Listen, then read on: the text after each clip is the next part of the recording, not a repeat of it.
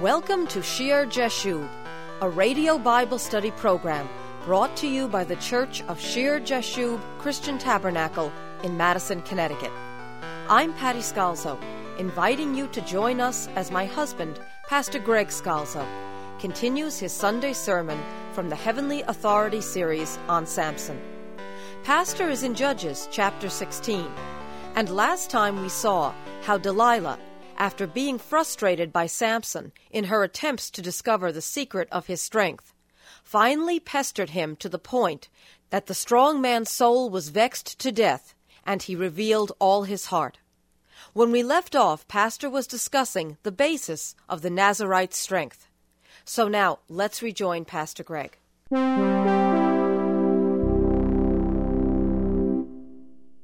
So the basis of Samson's strength is holiness.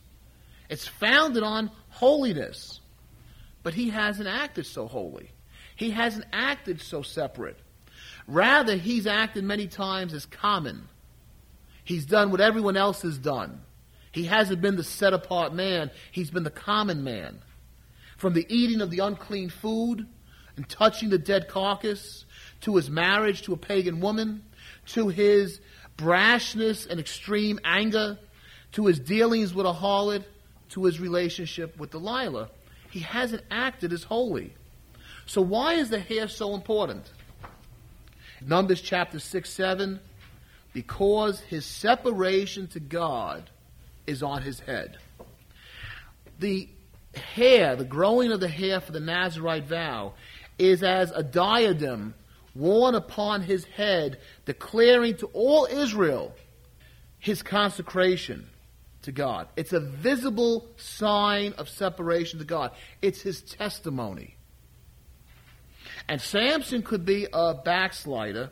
He could be enticed into living as unclean.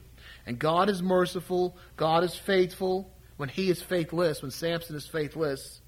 But when the only thing that remains of the vow made by his father Manoah and his mother is taken away, when the testimony to what he's supposed to be is taken away, when the testimony is removed, when our testimony, the last thing we have when we testify to Jesus, when that testimony is taken away, then there's nothing special. There's nothing left to say we're separate. There's nothing left to say we're to be treated as special. We're under a special touch of God. The testimony's left. The last thing he has, saying, I'm someone who's supposed to be separated out to God, is removed from him. And then he does become like any other man. It's the last straw. It's the breaking point. It's the limit of God's grace. The limit of God's grace has come. It's the last act of disobedience. You can't say you're a Nazarite if you don't even have the hair that shows it, that declares it. And the Lord can no longer pass over Samson's sin because with this act, he's declared himself a slave of Delilah, and no longer is he declared by his diadem on his head a servant of God. Samson knows the importance of his hair. His parents have told him from the earliest moments, this is from the womb. Manoah was concerned how he was to bring him up. Since he's a small babe on the knee, why that hair is important. And Samson, this is certainly one pearl you should not cast before swine. What does a strong man do? Verse 17 he told her all his heart and said to her, No razor has ever come upon my head, for I have been a Nazarite to God from my mother's womb. If I am shaven, then my strength will leave me, and I shall become weak and be like any other man. He told her his heart. Be careful who you give your heart to. If they're not of the Lord and you give your heart to somebody, it can only be sadness upon sadness for the rest of your life. What do you think she's going to do now that he's told her this? Verse 18 When Delilah saw that he had told her all his heart, she knows it. This time, she doesn't even have to test it really because she knows it. She sent and called for the lords of the Philistines, saying, Come up once more. for he has told me all his heart. They've left. They gave up after the three attempts of waiting. And now they know that she's got him. And they come back. So the lords of the Philistines came up to her and brought the money in their hand. They know they got him. We got him this time. She's wrangled it out of him. Verse 19 Then she lulled him to sleep on her knees and called for a man and had him shave off the seven locks of his head. Then she began to torment him, and his strength left him. She lulled him to sleep. You think of this, this big man, this manly man there, but he's drunk on Delilah, and he's like a little boy.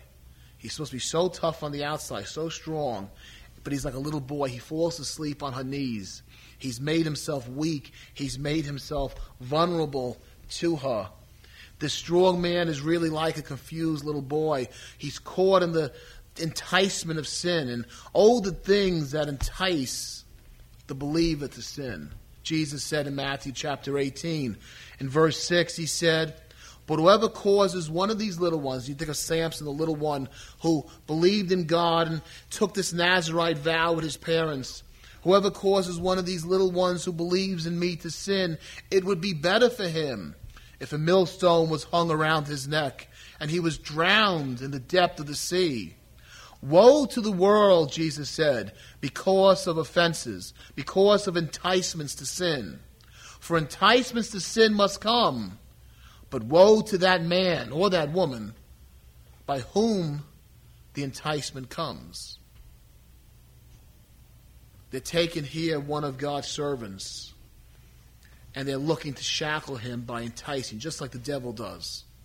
Woe to that person that seeks to take one who believes and lead them into sin. She begins to torment him or subdue him. Even as he's sleeping, she must be poking and prodding him. She's delighted now that he's no longer strong. She can sense it even in his sleep, and his strength left him. How Satan must rejoice. There's no longer any clear protection from God upon him, though God's still working in the background. We'll see that but there's no longer any clear protection from God. And what happens? He's left to the world's torment. And when we follow sin and we come out of the grace of God, the world shows us no mercy. And they're going to show Samson no mercy. Verse 20. And she said, The Philistines are upon you, Samson. So he awoke from his sleep and said, I will go out as before at other times and shake myself free. All his life he's been able to do it, right? But he did not know, listen to this, he did not know that the Lord had departed from him. The last straw. The Lord had departed from him. Verse 21 Then the Philistines took him and put out his eyes, they blinded him and brought him down to Gaza. They bound him with bronze fetters, and he became a grinder in the prison. They put him pulling that large grinding wheel, that large grinding stone. Blinded. This is the mighty Samson who pick up the gates of the city and run up the hill with them.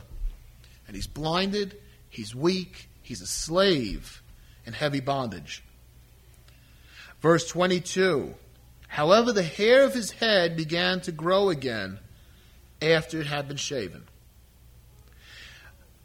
Samson was dulled to the reality of what was going on, but now God's going to blind the Philistines. They're not going to even use common sense to say, well, keep his hair short. And as the sign of his consecration again starts to grow, now I believe the Lord is doing a work of consecration internally on Samson. He's a broken man, he's a humbled man. Now the Nazarite vow is taking place not just externally, but now strength is starting to grow internally. What was weak before is being made strong. Verse 23 Now the lords of the Philistines gathered together to offer a great sacrifice to Dagon. Dagon is their chief god. He's their most famous god, the god of grain and fertility. They have famous temples to him at Gaza, at Ashdod, their main cities. And to rejoice, and they said, Our God has delivered into our hands Samson, our enemy. Yahweh's not God. Dagon is God. They're happy with their pagan God. Look, the servant of Yahweh is in our hands now. Our enemy has been delivered to us. Verse 24 When the people saw him, when they saw Samson, they praised their God. For they said, Our God has delivered into our hands our enemy, the destroyer of our land, and the one who multiplied our dead. They're rejoicing. When they see him, they're blinded, and they see him defeated, and they see him shackled. But when the enemy, you know, Dagon is the type of Satan. When Satan and his people who worship him see a servant of the Lord in this condition, they should be careful. And you think about one other who was brought out before the people, not because of his sin, but because of our sins, who was shackled, who was scourged, who was beaten. And when the people looked upon him, they said, Look at him. He could save others, but he can't save himself.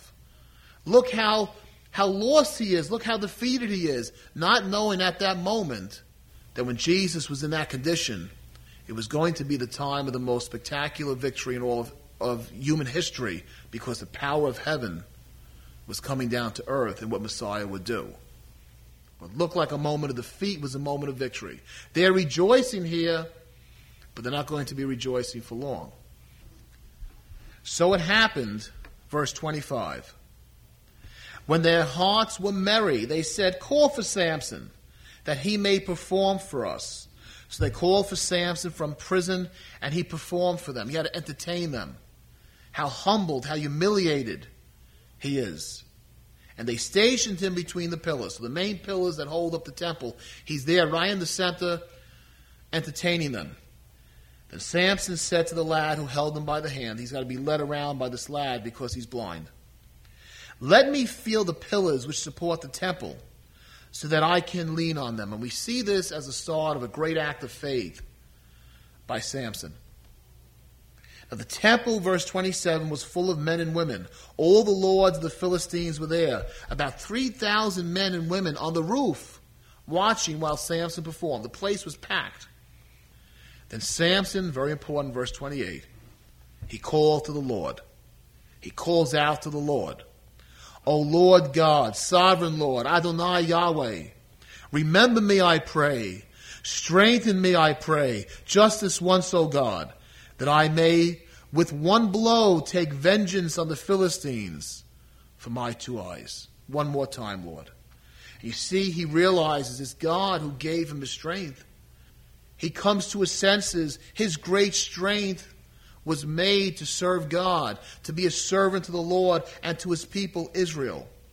He's coming to his senses. Now, blinded, he begins to see. And he calls out this broken man, this weak man to God. And you have to ask yourself what does it take for a person to come to their senses? What terrible thing, what terrible point do we have to be brought to to come to our senses? This is a good point at which to end our study today. If you would like to write to us, or you feel led of the Lord to help support our church's outreach, our address is Shear Jashub Christian Tabernacle, Post Office Box 518, Branford, Connecticut 06405. And if you will be in the Madison, Connecticut area, Shear Jashub Christian Tabernacle's Sunday service is at 10 a.m. in the upper room of the Memorial Town Hall on Meeting House Lane in Madison. The exit off I 95 is exit 61. Please join us for our next broadcast of Shear Jashub.